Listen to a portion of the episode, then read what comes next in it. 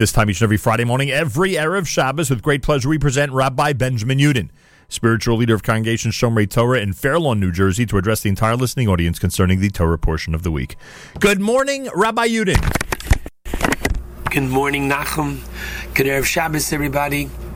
Tomorrow we have the privilege of reading Parshas Kiseitse. Parshas Kiseitse has the distinction of having the greatest number of mitzvos than any other parsha in the Torah. In its 110 psukim, it contains, according to the Chinuch, 74 mitzvos. There are 27 positive and 47 restrictions found in Parshas Kiseitse. Among the mitzvos found in this parsha is that of burial. Interestingly, as Rav Hirsch points out, the Torah teaches in the extreme. The Torah says you are to bury the criminal. If you are to bury the criminal, all the more so the average, good Jew is to be buried, and no other form of um, putting the body to rest. Cremation is against Jewish law. Above ground burial is against Jewish law.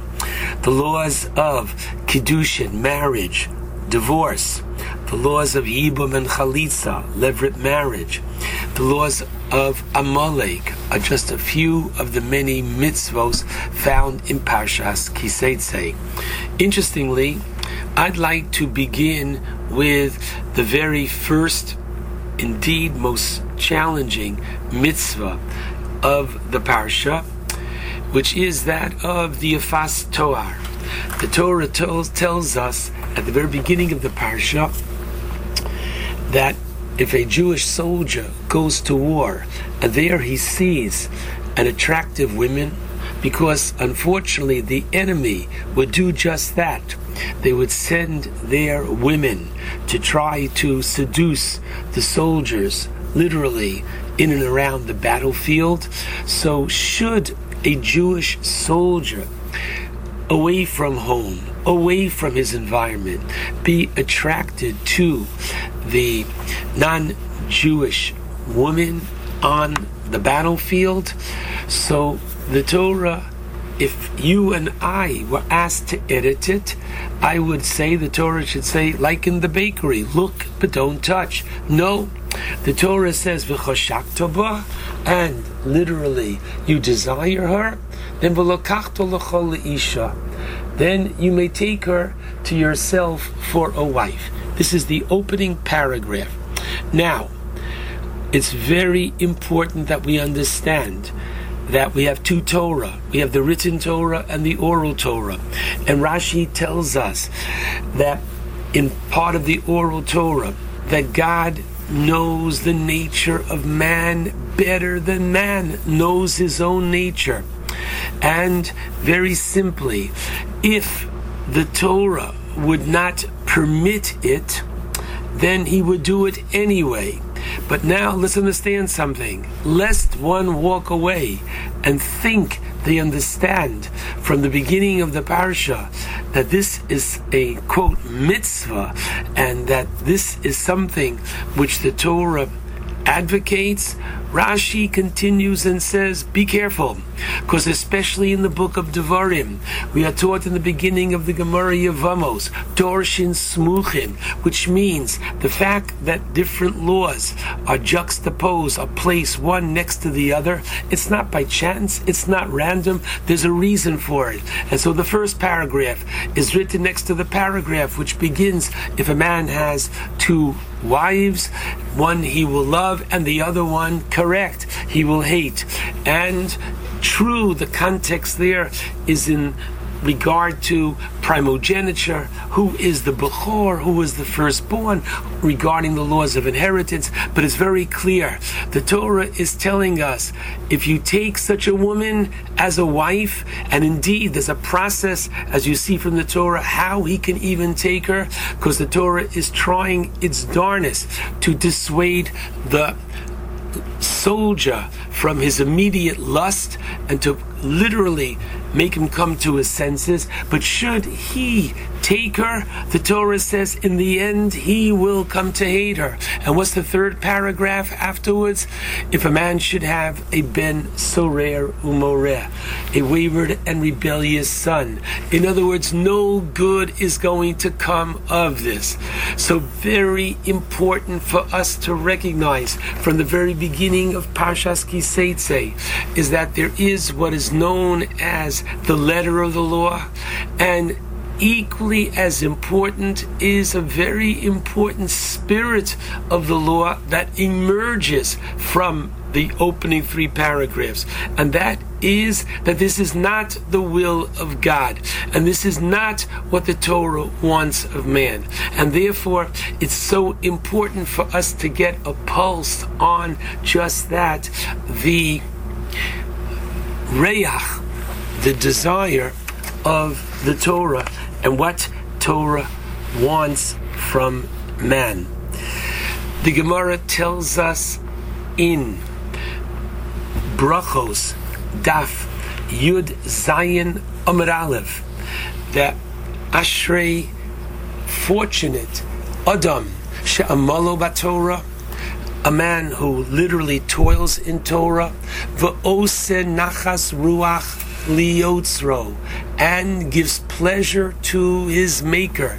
Now, interestingly, the Mesilas Yesharim in chapter 18, in the, his explanation of the trait of chasidus, of piety, defines what does it mean to be a chassid, not someone who only observes by definition the 613 mitzvos, but goes beyond the observance of the mitzvah to literally try to bring pleasure to God by knowing not just from the letter of the law, but more important, the spirit of the law as to what God wants. So, for example, and this is the example that he brings, a father will hint to the son that he is thirsty. And so the son can quote, satisfy his mere obligation by bringing the father a glass of water, or the son will go and get his father whatever the father really likes, a fine wine or whatever, because the child wants to truly please his father.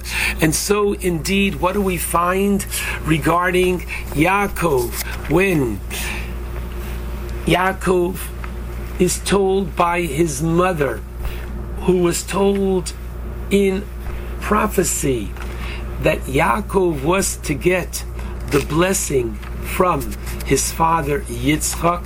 She says, You bring, go to the cattle and take Shnei Gedoye Izim, bring to your father two goats and what does he do?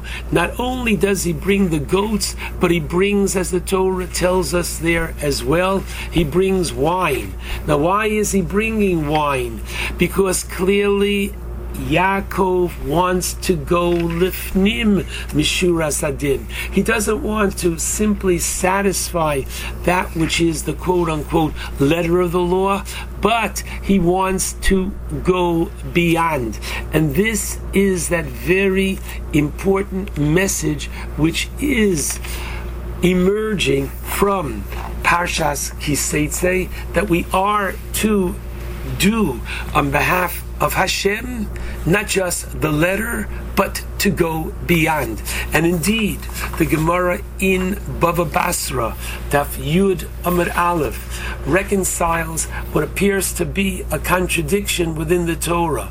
On the one hand, at the end of the Parshas Bahar in the book of Vayikra, chapter 25, pasuk 55, the Torah says, "Kili b'nei Yisrael avodim." The Jewish people are literally my servants, and yet we find two weeks ago in Parshas Re'ei, Bonimatem Lashem Elokechem. In the fifth book, chapter 14, Pasuk 1, you are literally children unto God. Make up your mind.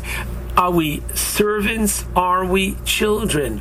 And the Gemara says in Bava Basra 10a very clearly. Bisman Yisrael Osin Ritzono Shalmakom.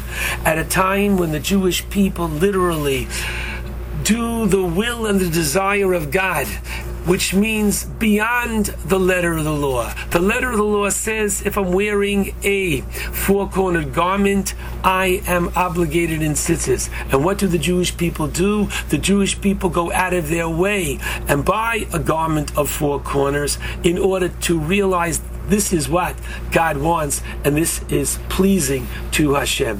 When they don't satisfy that Ritzono Shel Makom, when they don't give, unfortunately, the pleasure to God, don't go beyond, then they are considered what? Avodim, servants to God. The Gemara tells us at the very end of the seventh, sixth chapter of Bava Metzia, the very end of Asocher Umnim, the Gemara has a story whereby Rabba Bar Bar Hanan. What did he do? He had workers who were transporting barrels of wine for him.